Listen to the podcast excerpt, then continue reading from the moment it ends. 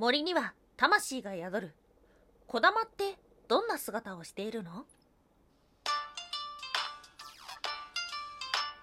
は妖怪について知りたい。かっこかり。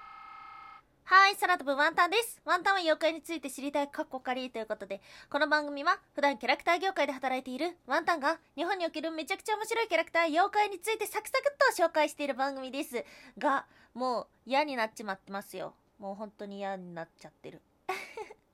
実はですね、もう一度収録したんですよ。で、一度放送したんですよ。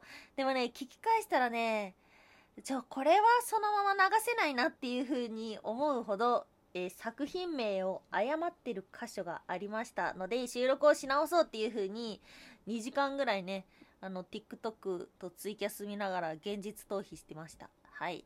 でも、更新します。はい、ということで今日お届けをするのはこだま。こだまっていうと、妖怪というのか神様というのか精霊というのかいろんな言われ方をしているかと思いますが、皆様はどのような姿を想像しますでしょうか？きっと二頭身のぼやぼやっとした白色で目と口っぽい何かがあって、人間とはコミュニケーションは取れないけども森の中で群れで生息している姿をイメージするのではないでしょうか。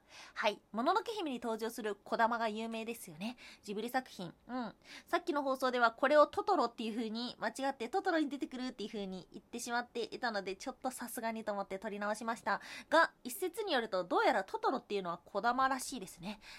こだまがどんどん時間を経てトトロになったみたいな説を見つけました。そもそもこだまって一体どういうものなのか、そしてあの姿っていうのは正しいのか、こだまってどんな姿をしているのか、はい、そんなことをですね、今日は迫っていこうと思っております。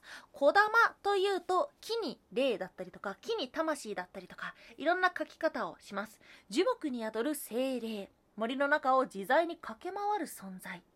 はい、なんでかっていうと、昔からですね、何十年何百年と経った木には精霊が宿るっていうような言い伝えがあるからなんですね。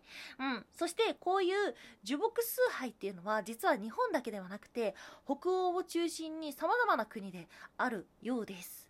はい、日本におけるこだまっていうのは実は歴史がかなり古く、平安時代にはもうすでにいたとも言われております。はいですね、ただ漢字が違って古い、多い、あとは一十百千万の万でこだまという記述が平安時代の辞書にあるようです。そしてですね、あの姿っていうのはあくまで宮崎駿監督の作品であって、江戸時代の鳥山石燕のガズ百鬼夜行に登場するこだまっていうのは木のそばに老いた男女が立っている姿らしいです。こだまってどんな姿なんだろう。人間とは違う存在でいて、そしてどんな姿してるんだろう。人間っぽいのかな、神様っぽいのかな、どうなんだろう。そう、神様の描き方っていうのも結構ね、国によって違っていて、で西洋の神様とか精霊ってやっぱね、人間に近い形をしてるんですけども、東洋とかね、日本とかって妖怪って人間とはとてもじゃないけど違うような姿をしてるものもたくさんいるわけですよね。ダイダラボッチとか、あとはこの間紹介したカマイタチとか動物の姿をしていたりとか、人間とはちょっと違う不可解な姿をしているものなどがあります。想像の数だけこだまがいる。皆様はこだまはどのような姿をしていると思いますか？またですね、ちょっぴり可愛いこだまのエピソード。こだまするって言葉ありますよね。これ意味解説できますか？ワンタンは調べました。響き渡る、音が跳ね返ってくるということをこだますると言います。やまびこっていう妖怪がですね、実はいるんですよ。しかもやまびこという妖怪はね、ちょっぴり可愛い動物みたいな姿をしているんですが、ただこだまのいたずらがやまびこという説もあります。ちょっぴり可愛い、ちょっぴりいたずらかなやまびこ、どのような姿をしているのでしょうか。ワンタンは妖怪についておやすみもいもい。やりたいからやらなきゃいけないに変わる瞬間が一番しんどい。はい、おやすみもいもいというのはワンタンがポエムプーコと言いたいコーナーです。というポエムがなんだかよくわかってないからポエムプーコとしか言えないコーナーです。いやもうまさに今。しかも今読みながらちょっとなんかスマホの通知がめちゃくちゃ鳴ってたのでちょっと意識が一瞬3瞬4瞬5瞬6瞬ぐらい飛んでしまったんですけどもね、何事もそうですよね。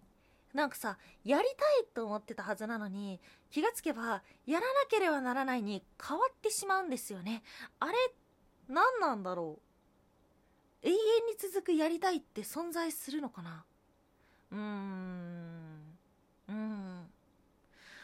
あるのかな。今自分で話しながらあるのかなっていうふうにふとふと考えてしまいました。どうなんだろう。ワンタンが知ってる限りのやりたいはだいたいやらなければならないに変わっていくんですよね。でそれが苦痛になったらやめる、苦痛でなかったら続けるみたいな感じかな。